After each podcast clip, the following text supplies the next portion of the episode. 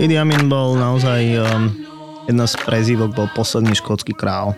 Za škótskeho kráľa sa vyhlásil potom, ako bol tak ostrakizovaný z britského kráľovského dvora a to bol dôsledok toho, že vlastne balil kráľovnú pri jednom bankete alebo teda vyhlásil, že by sa mal oženiť s princeznou Annou a ako dôkaz toho bolo prerušenie nejakých diplomatických vzťahov, respektíve... Už ho nikdy nepozvali na kráľovský dvor, hej? Tak, tak, tak. On sa stal teraz zaprisáhlým nepriateľom Britov a preto začal podporovať Škótov a tak akože neformálne sa vyhlásil za škótskeho kráľa. Mm-hmm. Ale ja tým chcem povedať toľko, že to bol taký enfant terrible. Juraj, dnes sa ideme pozrieť do Afriky, 20. storočie, kedy naozaj to bolo miesto, kde sa tvorili nové národy, nové krajiny, stále tam mali nejaký vplyv tie veľké mocnosti, a také tie celosvetové, takže ideme sa rozprávať o dekolonizácii Afriky. Na začiatok si povedzme, kto, kedy, kde vôbec v Afrike pôsobil, alebo čo tam bolo pred týmto celým hurhajom. V Afrike boli Afričania, samozrejme dávno pred 15. storočím tam bolo proste množstvo stredovekých afrických štátov, veľmi známy je Mali alebo iné, ale naozaj má to prenikanie Európanov do Afriky. Zhruba od toho 15. storočia Portugalci, Španieli vlastne sledujú to africké pobrežie a začínajú obchodovať e, s africkými obchodníkmi v prvom rade s otroctvom a pokračuje to do 18. 19. storočia, kedy to výrazne, výrazne kulminuje a najmä teda v druhej polovici 19. storočia sa to vážne zlomí a môžeme povedať, že Európania úplne ovládnu Afriku. Ale teda bolo zaujímavé, že práve dostať sa kdekoľvek do vnútrozemia bol problém, najmä cez samozrejme púštne oblasti. Rozprávali sme sa v nedávnej epizóde o tom, ako Níl bol nedostupný na juhu, pretože tam boli pereje, cez ktoré sa nedalo prejsť. Tak toto sa teda tým európskym kolonizátorom mocnostiam podarilo. Áno, geografia Afriky je zaujímavá, že do vnútrozemia by ste mali ísť po veľkých riekach a tie rieky nie sú úplne vždy splavné. To je jedna vec. Druhá vec je, že Európania možno ani nemali motiváciu ísť do Afriky, pretože tí africkí americkí obchodníci im zabezpečovali to, čo potrebovali, v, naozaj v prvom rade tých otrokov. A tá, ten obrad nastáva naozaj v 19. storočí paradoxne so zákazom otrokárstva alebo hm. obchodu s otrokmi, ktorý vychádza teraz najmä z britskej politiky. A vtedy Európania začínajú záujem aj o iné komodity z Afriky, kaučuk, kakao. Nerastné suroviny. Nerastné suroviny postupne. To súvisí zase s nastupujúcou priemyselnou revolúciou. Aj vôbec celý ten technologický vývoj asi posúval tie európske krajiny vpred, že oni čím ďalej tým mali k dispozícii lepšie technológie a tým sa ako keby vedeli dostať možno ďalej aj bojovať proti tým lokálnym ľuďom. Presne tak. E, zoberme si v 18. storočí majú muškety, kde je pušný prach, ktorý jednoducho v tej Afrike zvlhol a bol nepoužiteľný. Zatiaľ čo proste, dajme tomu v druhej polovici 19. storočia prichádza gulomet a rýchle palné zbranie, ktorými dokážu rýchlo a presne mieriť a tým získajú tú palebnú prevahu a jednoznačne proste dokážu tie africké národy potlačiť. No a ešte jedna vec, čo musíme povedať. Európania do toho času možno ani nemali záujem trvale žiť v Afrike. Mm-hmm, kvôli Nie, klimatickým podmienkam? Kvôli klimatickým podmienkam a takým geografickým podmienkam, že napríklad tie choroby, ktoré sa nachádzajú vo vnútrozemí Afriky, malária, to bola choroba bieleho muža, hej, jednoznačná smrť, takže aj s týmto súvisí pokrok, že proti malárii bol vynájdený liek, chinín a z tohto dôvodu sa mohli usadzať na tých oblastiach vnútrozemia Afriky. Čiže ktoré takéto európske mocnosti najviac pôsobili v Afrike? Od začiatku sme spomínali Španieli, Portugálci. V 19. storočí tí Španieli pôjdu do úzadia a najmä teda to budú Veľká Británia, Francúzsko a pridajú sa Nemecko a Taliansko mm-hmm. koncu storočia. Takže prakticky všetky dôležité koloniálne mocnosti. Zabudol som na Belgičanov. Belgičania ovládajú tú najväčšiu kolóniu v Afrike, Kongo. Holandia nemali záujmy najmä na juhu v Juhoafrickej republike, že? Aj, hej, Ale potom tak išli do úzadia. Aj, hej. Prichádza to vlastne celkovo s pádom ich, alebo takým úpadkom ich koloniálnej ríše. Tieto mocnosti samozrejme sme povedali, že ich nástup je až v tej druhej polovici 19. storočia, takže v istom momente si museli stanoviť pravidla, že za aké okolnosti bude kolónia kolóniou.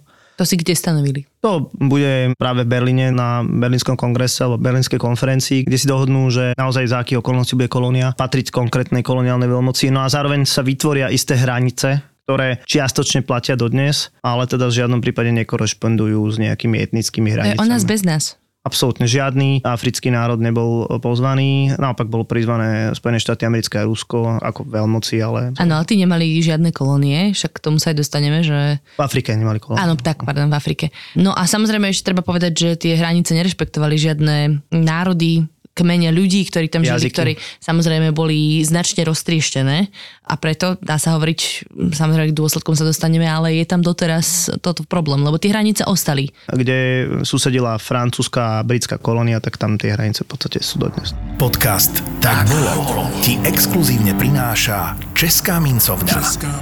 Česká mincovňa SK. Dostávame sa niekedy pred druhú svetovú vojnu, dajme tomu do roku 1930, kedy v Afrike je naozaj len pár slobodných krajín.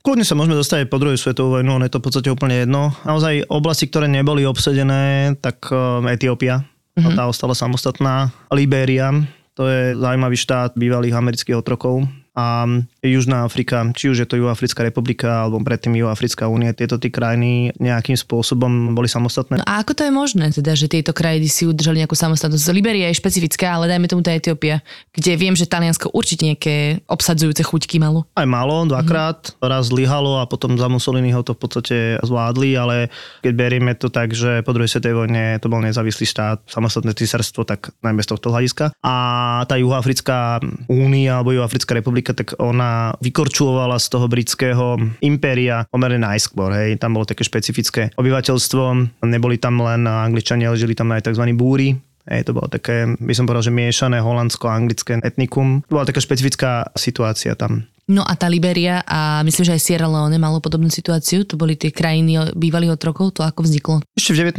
storočí existovalo hnutie abolicionizmu v Amerike, ktoré vykupovalo vlastne čiernych otrokov a keďže, dajme tomu, že tí novooslobodení otroci nemali dôveru v Spojené štáty americké, tak sa rozhodli, že vrátia sa domov. No. To je naozaj veľmi špecifická situácia, mm-hmm. ale keď si pozrieme aj vlajku Liberie, tak je to vyslovene kopia tej americkej, že je tam jedna hviezda. Mm-hmm. Dostávame sa do roku 1960, to je taký špecifický rok, ktorý si treba zapamätať pri tejto epizóde. Rok Afriky, kedy sme sa zrazu z počtu 4 slobodné samostatné krajiny dostávame do, dajme tomu počtu 50 oslobodených Je, je to menej, ale teda krajín. akože reálne sú to desiatky.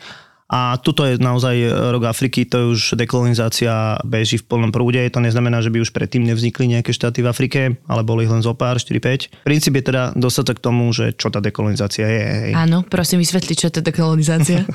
Je to teda ten proces odburávania kolónií a vzniku nových štátov, samostatných štátov. On prebiehal aj v Ázii a prebiehal aj v Afrike. Samozrejme je to spojené vyslovene s obdobím po druhej svetovej vojne. Obdobím, kedy tie koloniálne veľmoci ako Veľká Británia a Francúzsko sú výrazne oslabené. Napriek tomu, že vojnu vyhrali, de facto ekonomicky skrachujú alebo teda nemajú na to udržať mm-hmm. tie obrovské ríše. No, lebo však bolo to treba udržiavať, predpokladám aj nejako vojensky, nechcem úplne hovoriť o tom, že tam zrovna posielali armády, ale tak bolo tam treba udržiavať poriadok a strážiť si to svoje územie, že toto tu je moje a posluchajte, hej? Druhá vec, skutočným víťazom vojny boli Spojené štáty americké a sovietský zväz, ktoré koloniálne chúťky vôbec um, nepodporovali, naopak boli proti tomu. Tým je ruka v ruke uh, vznik OSN a idei rovnosti národov, mm-hmm. emancipácii malých národov a tak ďalej. To znamená, že jednoducho svet po druhej svetovej vojne už bol iný ako pred druhou svetovou vojnou na tomto poli a kolónie jednoducho neboli už v móde. A zároveň tie jednotlivé štáty sa nejako pomaly rozvíjali, modernizovali sa, takže tiež si nejako uvedomovali svoju samostatnosť a keď videli šancu sa oslobodiť, tak predpokladám, že do toho išli. Čiže to sú dôvody. No a teraz, ako to prebiehalo? Akými spôsobmi? No, samozrejme tie spôsoby boli rôzne a zároveň rovnaké. Niekde stačilo diplomatické jednanie, ako napríklad v Senegale, a niekde došlo k vojne, ako napríklad synonymom toho vojenského konfliktu je Kongo alebo Alžírsko. A ten proces v podstate vo všetkých krajinách bol sprevádzaný takými veľkými ováciami alebo veľkým nadšením zo získania nezávislosti a povedzme aj veľkými oslavami, ale potom následovalo relatívne rýchle vytriezvenie, pretože tie ekonomiky pomerne rýchlo skrachovali. Teraz nehovorím o všetkých. Áno, áno a vlastne skončilo to etablovaním nejakého diktátora väčšinou. Mm, a keď hovoríš, že pomerne rýchlo skrachovali, tak to sa bavíme o akom časovom horizonte? Povedzme 70. roky, keď, keď väčšina tých štátov vyhlási nezávislosť v 60. rokoch, tak povedzme v 70. rokoch naozaj majú ekonomické problémy. Tie dôvody sú rôzne, je to dedictvo koloniálnych čias, môžeme sa rozprieť o tom, že nakoľko ich tie koloniálne mocnosti vlastne ožobračovali. Zároveň môžeme povedať, že nakoľko to obyvateľstvo bolo pripravené na, dajme tomu, nejaké štádium slobody a paradoxne najpripravenejšie na to bola armáda, pretože už v koloniálnych časoch bolo možno najlepšie uplatnenie v armáde. V jednotlivých oblastiach tie armády boli dobre vyprofilované, no a to je dôvod, prečo práve z radou armád budú pochádzať tí dôstojníci, pretože boli dobre organizovaní, vedeli v tom chodiť, povedzme, hej. A postupne naozaj krajina za krajinou, ja teraz neverím, že úplne všetky, ale postupne krajina za krajinou vlastne spadne do nejakej diktatúry. Si povedal, že neboli tí ľudia na slobodu pripravení, no to asi súvisí aj s tou nízkou vzdelanosťou, ktorú si mi spomínal, že asi nebola až taká rozšírená. Samozrejme, boli tam školy, aj deti chodili do škôl, bolo tam nejaké vzdelávanie. A ja som sa ťa na to paradoxne spýtala, že všetci tí diktátori, ktorí sa potom dostanú v moci, boli väčšinou vzdelávaní niekde v zahraničí. Čas z nich, hej, áno. Paradoxne oni mali to vzdelanie zahraničia, hej.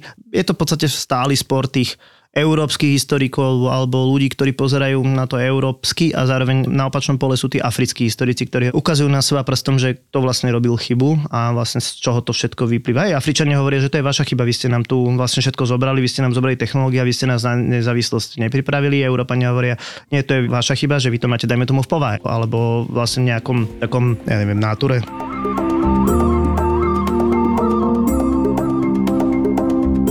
Poďme sa pozrieť na jednotlivé tie krajiny, ako sa vyvíjali, tak um, môžeme začať Juhoafrickou republikou. To je taký veľmi zaujímavý príklad toho, ako sa to pokazilo. Tam bol čo podľa teba najväčší problém? No multietnicita určite a zároveň obrovský priestor. Hej, keď si predstavíme, aká obrovská je Južná Afrika, no alebo Juhoafrická republika, pre nás je to možno až ťažko predstaviteľné, že to má rozlohu veľký západnej Európy, alebo teda veľkej časti. Nie, to je väčšie. Kongo je väčšie ako západná Európa. Kongo je, že Španielsko, Francúzsko, Taliansko dohromady. Mm-hmm. A Južná Afrika je možno, som povedal, že dve tretiny z Konga. To je obrovská krajina, či už teda mnohonárodnostná, zároveň mnoho etnická, v zmysle teda rás, pretože...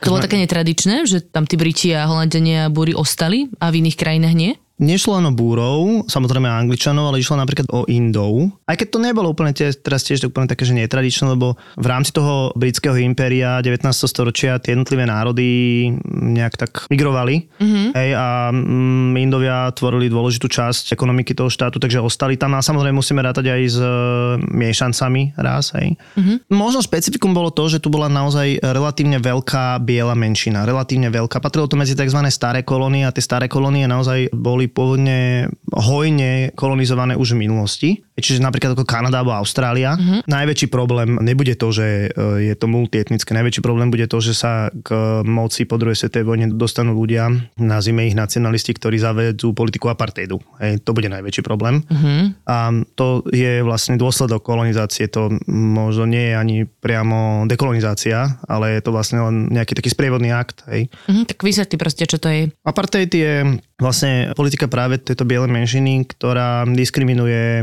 nazvime to, že nebiele obyvateľstvo, diskriminuje ich rôznym spôsobom. Vlastne bolo trestné mať aj pohlavný styk s nečlenom tej danej rasy. Teda, že miešať sa medzi áno, sebou, hej? Áno, bolo dosť prísne. Zároveň teda išlo o udržiavanie tejto, povedzme, že čiernej rasy v chudobe, a čiastočnej teda nevedomosti, nevzdelanosti a začalo to platiť koncom 40. rokov, respektíve začiatkom 50. rokov. Boli postupne príjmané zákony. Vyslovene môžeme hovoriť o rasovej segregácii a s tým, že už 50. rokov sa objavujú prvé protesty. Po vzore Martina Luthera Kinga najskôr také nenasilné. Postupne nám tu vystupuje postava Nelsona Mandelu ako mladého právnika, ktorý má záujem pomáhať nejakým obeťam tých persekúcií, pretože ten režim sa samozrejme bránil. No v 60. rokoch už sa to prikláňa aj teda k násiliu, čo napokon skončí aj uväznením vodcov tohto černovského hnutia alebo tzv. Afrického národného kongresu. 15. júl 1969, denník väzenského dozorcu Daniela Brugera. Prekliaté miesto tento Robben Island. Foj. Ale vždy lepšie ho strážiť, ako tu hniť. Bolo strašne teplo, tak som bol rád, že na mňa vyšla služba vo vnútri. Väčšina chlapov išla s väzňami do lomu, ja som triedil poštu, kontroloval prídely a nakoniec som mal spísať hlásenie zo služby. Ako vždy som všetky listy potváral, prečítal a britvou som vyrezal vety, ktoré boli zakázané. Pri obyčajných vrahoch a násilníkoch toho väčšinou nebolo veľa. Politickým často nezostalo skoro nič.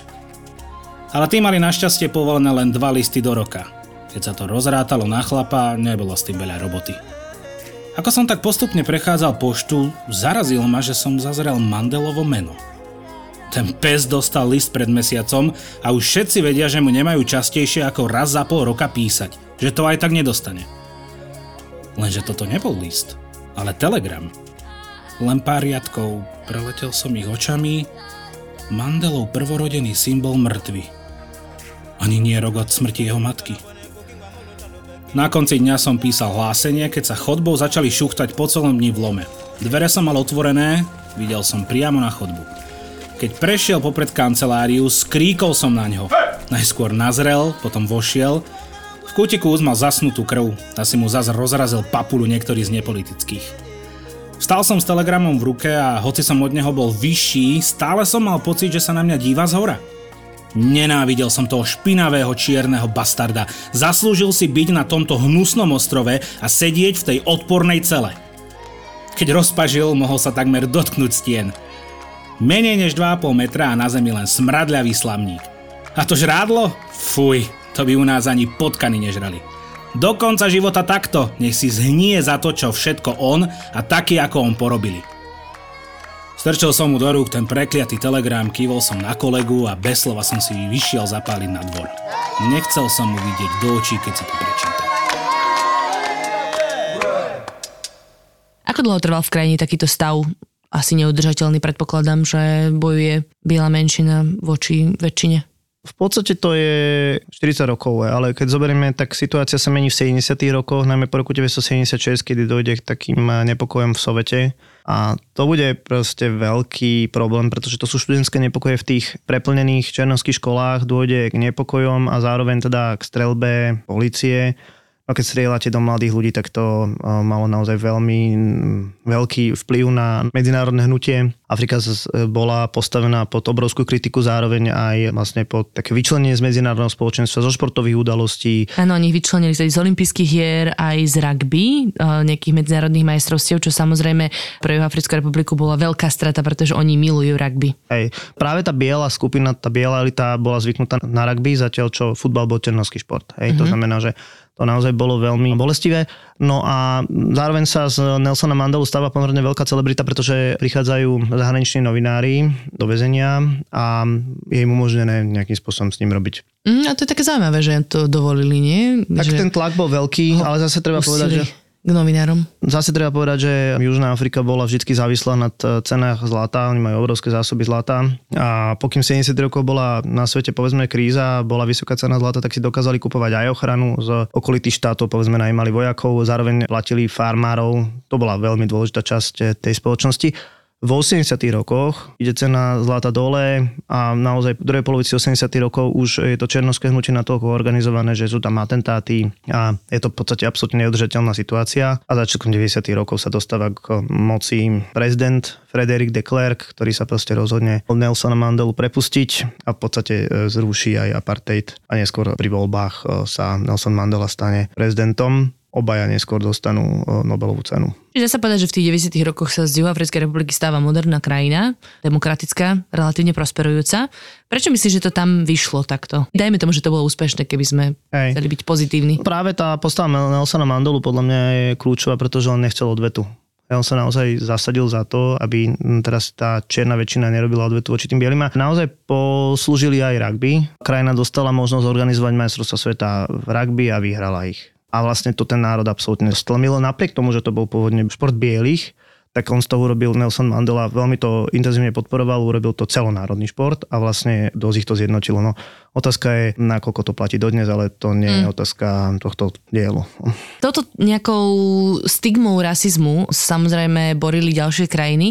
Napríklad ma zaujala prípad Rwandy. Samozrejme všetci počuli o rwandskej genocíde, ktorej sa teraz nebudeme vrácať, ale že ma zaujalo, že kde tam vôbec vlastne vznikla tá myšlienka boja jedného toho národu proti druhému? To je jednoznačne chyba Európanov, ktorí začali preferovať eh, jednu rasovú skupinu voči druhej rasizmus, ktorým sa vlastne tie európske mocnosti zakrývali. To bol akože kultúrny údel Európanov. No a vlastne v tej Rwande reálne preferovali jednu skupinu pred druhou a vytvárali mýty. Tie národy neskôr si to zobrali za svoje a z toho potom plynuli veľké konflikty. Ale teda Rwanda je naozaj samostatná, veľmi krvavá kapitola. Dostávame sa teda k ďalšiemu problému a to bol nástup diktátorov k moci vo viacerých krajinách. Jednou z takých naozaj, naozaj vypuklých príkladov bola Uganda ja som teraz o tom nedávno robila cestovateľský podcast, takže sme sa ešte aj v rámci toho rozprávali o tom, že do, do dnes vlastne tie nejaké dozvuky a práve tohto naozaj veľmi brutálneho diktátora tam sú. Tak povedzme si viacej o Idi Aminovi. Idi Amin bol naozaj um, skutočne brutálny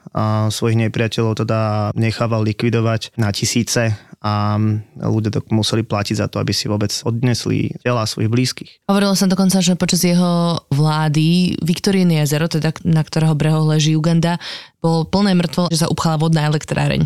Hej, tam bolo tých tiel toľko. Hej. Áno, naozaj ľudia sa strácali. Ako samozrejme bola to forma síly alebo prezentácie síly, ako sa udržať a, a cesta, ako sa udržať vlastne pri moci. On potom, ako sa dostal do také medzinárodnej izolácie, hľada nejaké cesty, zbaví sa vlastne e, indických podnikateľov, čím de facto absolútne zrujnuje ekonomiku štátu. Ugandadom sa žije ešte horšie tak samozrejme hľadá oporu u nejakých ďalších diktátorov, ako napríklad Muammara Kadáfiho z Líbie, e, ktorý mu poskytne nejaké armádne veci. A od istého času začal podporovať e, palestínskych teroristov, a vlastne únosy lietadiel. Čo mu vlastne aj prinieslo nakoniec e, teda pád, kedy e, pri tzv. operácii NTB izraelskí špioni, izraelskí vojaci. Palestinskí teroristi uniesli vlastne lietadlo s Izraelcami a to lietadlo potom pristalo priamo v Ugande s tým, že Mossad zorganizoval výsadok priamo na letisku a bolo to absolútne proste fopa celej uganskej armády alebo ozbrojených síl. Pod nosom im doslova odletelo lietadlo a vrátilo sa naspäť. A ja už len doplním teda, že za vlády Dihamina zahynulo podľa nejakých odhadov uh, ľudskoprávnych organizácií 100 tisíc až 500 tisíc ľudí. Extrémne veľa. Teda likvidoval aj svojich politických oponentov. Ty si by spomínal, že napríklad keď hral basketbal a prehral voči nejakým superom, tak ich tam zastrelil na tom ihrisku rovno. Aj mohol vyhrávať len on, ako máme overené to, že zabil niekoľkých ministrov, dokonca biskupa. Aj ako, dobre, uh, manželku zlikvidoval, manželku, rozsekal. Hej, hej. Naozaj on je extrémny prípad diktátora afrického. No a teda nakoniec e, tú krajinu alebo jeho pád už úplne dorazila vojna s Tanzániou, mm-hmm. ale on nebol nikdy potrestaný a vlastne dožil na starobu v Sádskej Arabii. Aj to pod ochranou tých svojich kamarátov. No. Ďalší takýto neslavný príklad rozhodne bude Demokratická republika Kongo, ktorá ako si už spomenul na začiatku bola pod nadvládou Belgičanov. To rozloha Konga je ešte väčšia teda ako Juhoafrickej republiky, má približne 200 etník. Čiže naozaj extrémne veľká rozmanitá plocha, tak to je jasné, že tam je zavarené na problém. Hlavne keď aj nejaké vnútorné hranice a vôbec hranice toho štátu nekorešpondovali s e, tými národnostnými hranicami. A naozaj tu môžeme hovoriť aj o obrovskej chybe Európanov v tom zmysle, že oni sa tu správali obzvlášť brutálne ešte počas kolonializmu a dokonca Kongo bolo také špecifické, lebo na začiatku to bol súkromný majetok kráľa, a mhm. práve po škandáli s brutálnym eh, správaním práve jeho ľudí voči miestnym, voči tým eh, vlastne prebral štát. No a v rámci dekolonizačného procesu Belgičania pomerne rýchlo odchádzajú z Konga, no a prakticky okamžite začne občianská vojna, ktorá s prestávkami bude proste trvať 10 ročia. No ale aby sme sa dostali k tomu diktatorovi, tak um, to je ďalší príklad takého trošku iného formátu diktátora, diktátora, ktorý podporoval kleptokraciu a, a korupciu a zároveň teda to bol ďalší enfant terrible toho afrického kontinentu, to bol Mobutu. Čiže menej vraždil, viacej kradol. Menej vraždil, to je také ako na tú obrovskú krajinu, ťažko mm. povedať, hej ale teda naozaj e, tie peniaze, ktoré sa spreneverili, tak to sa asi ani nedá vyčísliť. Mm, treba povedať, že krajina je extrémne bohatá na nerastné suroviny, diamanty, zemný plyn, ropa, všetko. Urán, hej, všetko. A z tohto hľadiska sa aj o ňu uchádzali vlastne v rámci studenej vojny, či už Američania alebo Sovieti, teda obe strany nejakým spôsobom a tie nerastné suroviny boli pre nich zaujímavé. Toto bohužiaľ prispelo k tomu, že sa tam takí ľudia ako Mobutu udržali pomerne dlho, pretože ich vlastne odfinancovali. Čiže no. síce kolonialisti, tí veľké mocnosti európske odišli, Ale máme nové mocnosti a tie majú svoje záujmy napriek tomu, že nepodporovali kolonializmus. Áno, hej? hej, áno pr- práve o tom, že... To je výsledok studenej vojny. Áno. Hej, tá studená vojna je nejaká šachová partia a je dôležité, že to nepadne do rúk nepriateľovi. Mobutu vybuduje v strede džungle pristávaciu dráhu pre Concordy, pretože chce. No a... Proste, mal nejaké Concordy? Um, prenajímal si ho od Air France, nemal, ale potom vlastne odieval pravidelne pre švedské prostitútky, uh, pretože chcel. Uh-huh. A potom sa rozhodol, že ide chovať nejaké anské ovce alebo anské alpaky a tie sa vlastne v tých Concordoch prenášali alebo prevážali. Okrem iného teda zorganizoval jeden z najväčších boxerských zápasov svojich čias. Ten sprievodný auto panafrikanizmu, hej, že Mobutu sa v tom čase tak tituloval, že my tu stiahujeme aj tie najväčšie černovské osobnosti vtedajšieho sveta a skutočne si tam pozval. Už tedy tak by som povedal, vyhasínajúcu hviezdu Mohamada Aliho, ale napriek tomu to bola proste obrovská vec, že sa odohrá takto ostro sledovaný zápas e, v strede Konga. Konga. On teda vraj bol veľký sukničkár, už teda si spomenul švedské prostitútky, ale že vraj s ním museli spať manželky všetkých ministrov. Dobre, to sú také drby, ale teda reálne udržoval obrovský kult e, svojej osobnosti a naozaj aj udržoval aj to násilie. Napokon no, nedobehla spravodlivosť, ale vek. Čiže dožil v pohode niekde no. v luxuse. Viac menej áno, v podstate e, jeho moc končí s jeho starobou a v 90. rokoch. Kongo prechádza zase turbulentnými zmenami, ano, ale teraz už mimo doteraz, Mobutu, áno. To tam trvá doteraz. Kongo je naozaj na tom veľmi zle v rámci afrických krajín.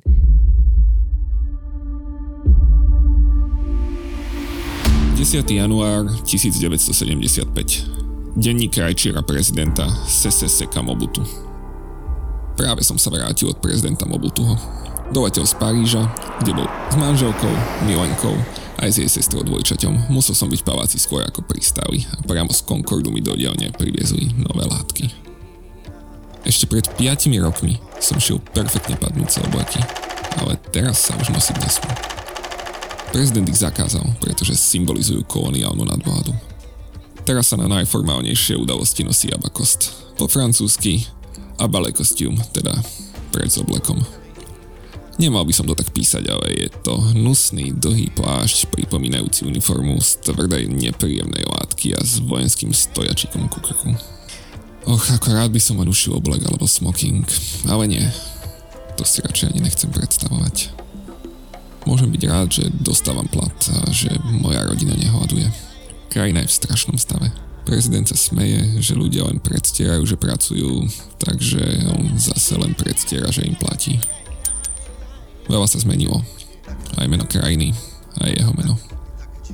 Ešte pred tromi rokmi sa volal José Desiré Mobutu a teraz sa nechával slovať kmeňovým menom Sese Seko Mobutu.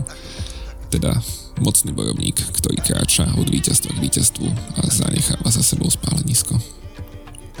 Ale ako hovorím, som rád, že mám prácu, no to, čo sa tu deje, je absurdné. Pred 4 rokov tu bol zápas v boxe, na ktorý sa z pozeral celý svet.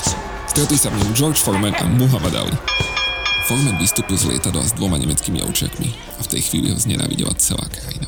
Všetci starší si pamätali, že to boli psi, ktoré chovali Belgičania a každý pozná aspoň jedného suseda, príbuzného známeho, ktorý od nich má jazvy na celý život. Inak, ten zápas si prezident kúpil za 10 miliónov dolárov a ďalšie milióny išli na štadión, na ktorom sa odohrával. Pol krajiny kape od hladu a my staveme štadión kvôli jednému zápasu. Ali vyhral nokautom tesne pred koncom 8. kola. Česká mincovňa je unikátna umelecká dielňa, v ktorej dokážete zastaviť čas. Čas. Vďaka ručne robeným minciam z drahých kovov vytvárajú hodnoty, ktoré pretrvajú na veky. Investujte do stabilných hodnôt od Českej mincovne. Exkluzívneho partnera podcastu Tak bolo. Tak bolo. Ideme sa pozrieť do Alžírska, to je krajina, ktorú okupovali Francúzi a tam naozaj prebiehala tá dekolonizácia veľmi, veľmi krvavým spôsobom. Je to asi aj kvôli tomu, že Francúzsko nebralo Alžírsko ako svoju kolóniu, ale vyslovene ako súčasť krajiny. Si predstavíte, Alžírsko leží na pobreží Stredozemného mora, tak to malo byť, že vyslovene nás tu iba rozdeluje more, ale Francúzsko pokračuje ďalej. Čiže čo sa dialo v Alžírsku? Alžírsko je, tak ako si povedal, špecifický príklad, preto aj spomíname, že je to jednoznačný príklad toho veľmi krvavého riešenia dekolonizácie. Prebieha tu medzi rokmi 954 a 62 veľmi krvavá vojna v Alžírsku. V podstate, tak ako bolo povedané, Francúzsko považovalo Alžírsko za svoje územie. Zároveň tu je vec, ktorú sme ešte nepovedali. A dosť v rámci dekolonizácie, ale aj to vývoja tých afrických štátov zasahovalo náboženstvo. A islam ktorý je teda dominantný tej Severnej Afrike, bol naozaj týmto národom oveľa bližší, povedzme, ako kresťanstvo. A práve v Alžírsku zohrával dosť dôležitú rolu, pretože vlastne vymedzoval jasnú hranicu medzi tým kresťanským Francúzskom a moslimským obyvateľstvom Alžírska. Hej. Už počas druhej svetovej vojny generál de Gaulle, tedajší vlastne vodca nejakého takého ozbrojeného odporu, slúbil Alžírčanom samozprávu ale problém bol v tom, že nikto po vojne to nejakým spôsobom nedržal. No a preto práve v tom roku 1954 vypukne pomerne dosť dobre organizované povstanie, ale teda to povstanie budú viesť alžírsky partizáni, ktorí proti dobre organizovanej francúzskej armáde veľkú šancu nemali. Takže z tohto dôvodu budú útočiť hlavne na tých, ktorí chceli spolupracovať na tých Francúzov alebo na tých Alžírčanov, muslimov, ktorí boli ochotní spolupracovať s Francúzmi. A robili to naozaj brutálnym spôsobom a vedeli, že proste raz tá reakcia príde. Počiatku to Francúzsko chcelo riešiť demokratickým spôsobom, to znamená, že poďme demokratizovať to Alžírsko, poďme im dať slobodu a oni si vlastne uvedomia, že oni chcú byť s nami, povedzme to takto. Problém bol v tom, že tak ako sme povedali, Francúzsko a Alžírsko bola jedna krajina. Nikto vo Francúzsku nemal záujem spraviť z Francúzska vlastne polo e, islamskú krajinu. Lebo to by znamenalo aj to, že, že by sa to premiešalo nejakým spôsobom. Reálne Francúzi sa obávali vlastne zániku svojej kultúry, alebo aspoň narušenia kultúrnej dominancie. Zároveň popri tom teda organizujú pomerne masové a pomerne aj úspešné vojenské operácie, ale nikam to vlastne nevedie, lebo napokon sa s tými Alžírčami tak či tak treba dohodnúť. A dokonca tá alžírska vojna bude tak intenzívna, tak by som povedal dôležitá, že Francúzsko bude stať pred vojenským prevratom. A vojenskí generáli v Alžíri budú pripravať prevrat, ktorý by zasiahol aj Francúzsko, nielen teda ten Alžír. A napokon zo strachu pred tým vojenským prevratom bude povolaný generál de Gaulle, ktorý už predtým prezidentom bol. A teraz prichádza naspäť a vyhlasuje 5. Francúzsku republiku, to je Francúzska republika, ktorá je dodnes, čiže silný prezident a snaží sa tú situáciu vyriešiť napokon si s počiatkom 60. rokov uvedomí, že tá vojna sa jednoducho nedá vyhrať a že vlastne už aj to väčšinové obyvateľstvo Francúzska súhlasí s tým, aby bola Alžírsku daná nezávislosť. Hm, prečo to nevedeli vyhrať, keď mali vojenskú presilu? Alžírsky partizáni mali svoje bázy v Marku a v Tunisku, odkiaľ prichádzali. Tej francúzskej armáde sa aj podarilo urobiť takú bariéru na hraniciach prostredníctvom rôznych nástražných bombových systémov a rôznych elektrických plotov, aby od toho Tuniska neprichádzali ale vlastne bolo to veľmi finančne náročné. Uh-huh. A to francúzski daňoví poplatníci nechceli e, riešiť. Keď zoberieme to ešte v takom kontexte, že pár rokov predtým prehrali vojnu vo Vietname, museli vycúvať z Vietnamu, z, z tzv. vojny v Indočíne. Francúzi. Francúzi. Uh-huh. Francúzi. Takže dosť utrpeli aj na prestíži. No a ďalšia vec, ktorá bola, tak, e, a toto bolo asi to najdôležitejšie, prevalilo sa násilie francúzskych vojakov na obyčajných Alžírčanoch, pretože oni prirodzene, tí francúzskí vojaci, odpovedali na násilie násilím. Hej, na civilistoch v tých horských oblastiach pohoria, dajme tomu Atlas, kde boli tie bázy alžírskych partizánov, tak e, keď tam prišli proste nejakí francúzskí vojaci, tak vyvraždili dedinu. Mm-hmm. Ako odvetu. Hej.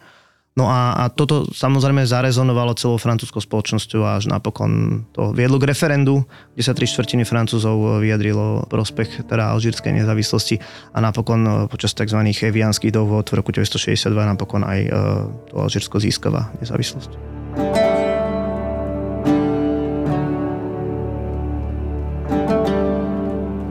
2. apríl 1955, denník Gabriel, ženy francúzského dôstojníka.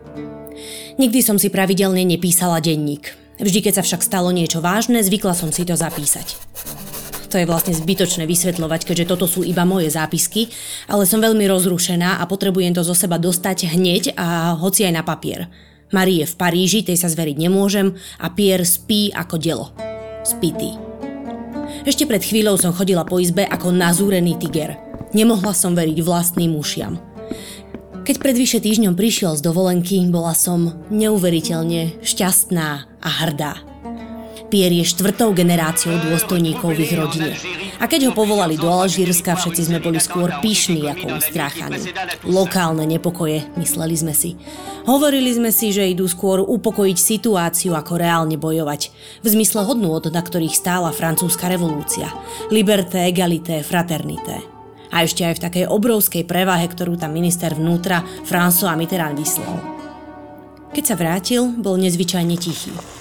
Navarila som mu bujabézu, ktorú má veľmi rád a nevedela som sa dočkať, čo povie, keď uvidí, aké mám už veľké brucho. Bábetko sa má narodiť o dva mesiace. Usmial sa? Na silu. Ako keď sme sa stretávali počas mojich štúdií literatúry v Paríži, keď bol veľmi unavený, ale napriek všetkému sme sa stretli, aby sme spolu strávili trochu času na prechádzke. Aj minulý týždeň mal taký istý prázdny pohľad. Nič mi nepovedal, Celý týždeň sa tváril, že sa nič nestalo.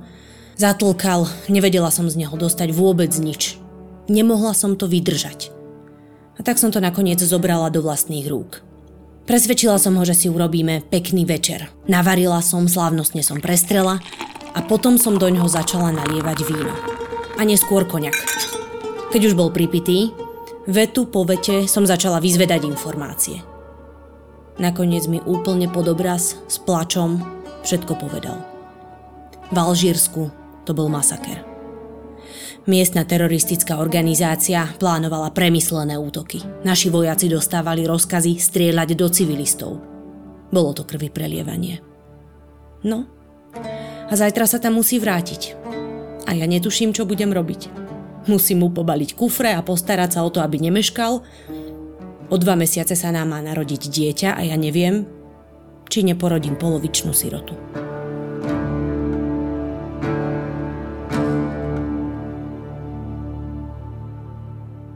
Spomenuli sme samozrejme len pár krajín, ale tak e, aj ďalšie africké štáty mali svoje problémy, aj svojich diktátorov. Môžem spomenúť napríklad Stredoafrickú republiku, tam bol diktátor Seko Seko, ktorý bol tiež dosť brutálny a ďalšie krajiny Čad, Mali, Senegal a tak ďalej, ktoré doteraz e, naozaj majú veľké problémy politické, ekonomické, sú tzv. krajiny tretieho sveta a toto všetko je v podstate ten výsledok celého kolonizačného procesu, ktorý v Afrike bol. Áno, no bohužiaľ Afrika je väčšine podceňovaný kontinent. Naozaj je v tieni tých ostatných a potrebovala by nejakého silného lídra. Nejaký štát, vždy to bol niekto iný. V 60. rokoch to mohol byť Egypt. A inak teda z týchto novo vzniknutých štátov sa vytvorila také veľké hnutie, ktoré sa volalo to hnutie nezúčastnených a oni si navzájom pomáhali. Nezúčastnených v zmysle nezúčastnených do studenej vojny, čiže vlastne nechceli byť so svojimi starými koloniálnymi pánmi, ale zároveň nechceli ani socialistické myšlienky, takže snažili sa trošku pomáhať, no ale... Nebolo to dostačujúce.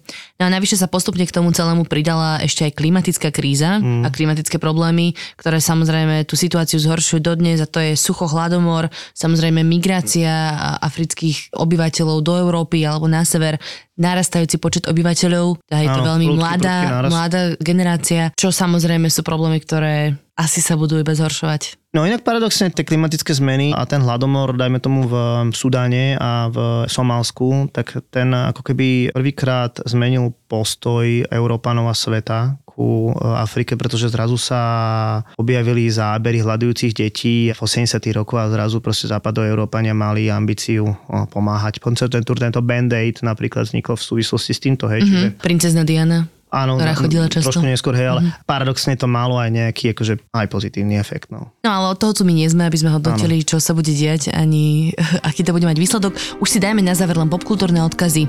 To sú filmy, knihy, kde sa naši posluchači, posluchačky môžu dozvedieť viacej o tejto téme. Tak uh, spomínali sme posledný školský král, to zároveň je aj film o Idi Aminovi a celkom, celkom teda taký, že nazvime ho aj životopisný Ďalej film Invictus, uh-huh. ktorý popisuje práve tie majstrovstvá v rugby, ktoré teda spojili národ v Juhoafrickej republike. Jeho slavný film, určite si pozrite. Bola cesta k slobode, sú vlastne pamäte Nelsona Mandelu. Aj film Operácia Entebbe, to sa zase vraciame späť do Ugandy, kedy bolo unesené to lietadlo, čo sme hovorili, to je veľmi zaujímavý príbeh. No a musíme povedať naozaj to, že slovenskí afrikanisti alebo československí afrikanisti urobili nedávno knižku, ktorá podľa mňa stojí za to a pod teda vedením Silvestra Trnovca napísali takú knižku, ktorá sa volá Afrika neznámy kontinent a podľa mňa si ju treba prečítať.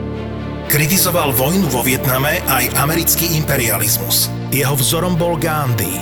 Ako sme počuli, bol ústrednou postavou amerického hnutia za občianské práva. Zásluhy Martina Luthera Kinga boli uznané udelením Nobelovej ceny za mier. A kto vie, ako by jeho boj za rovnoprávnosť pokračoval, keby ho predčasne neukončil atentát. Cyklus Českej mincovne s názvom Kult osobnosti si pripomína významnú osobnosť Martina Luthera Kinga. Prekvapte originálnym darčekom. Martin Luther King v striebre za 83 eur alebo Martin Luther King v zlate za 406 eur. Iba v predajni a e-shope Česká mincovňa SK. Sloboda je neísť večer domov Aj keď vieš, že by si mal. Šplhať sa do korún mŕtvych stromov. A tam počkať na posledný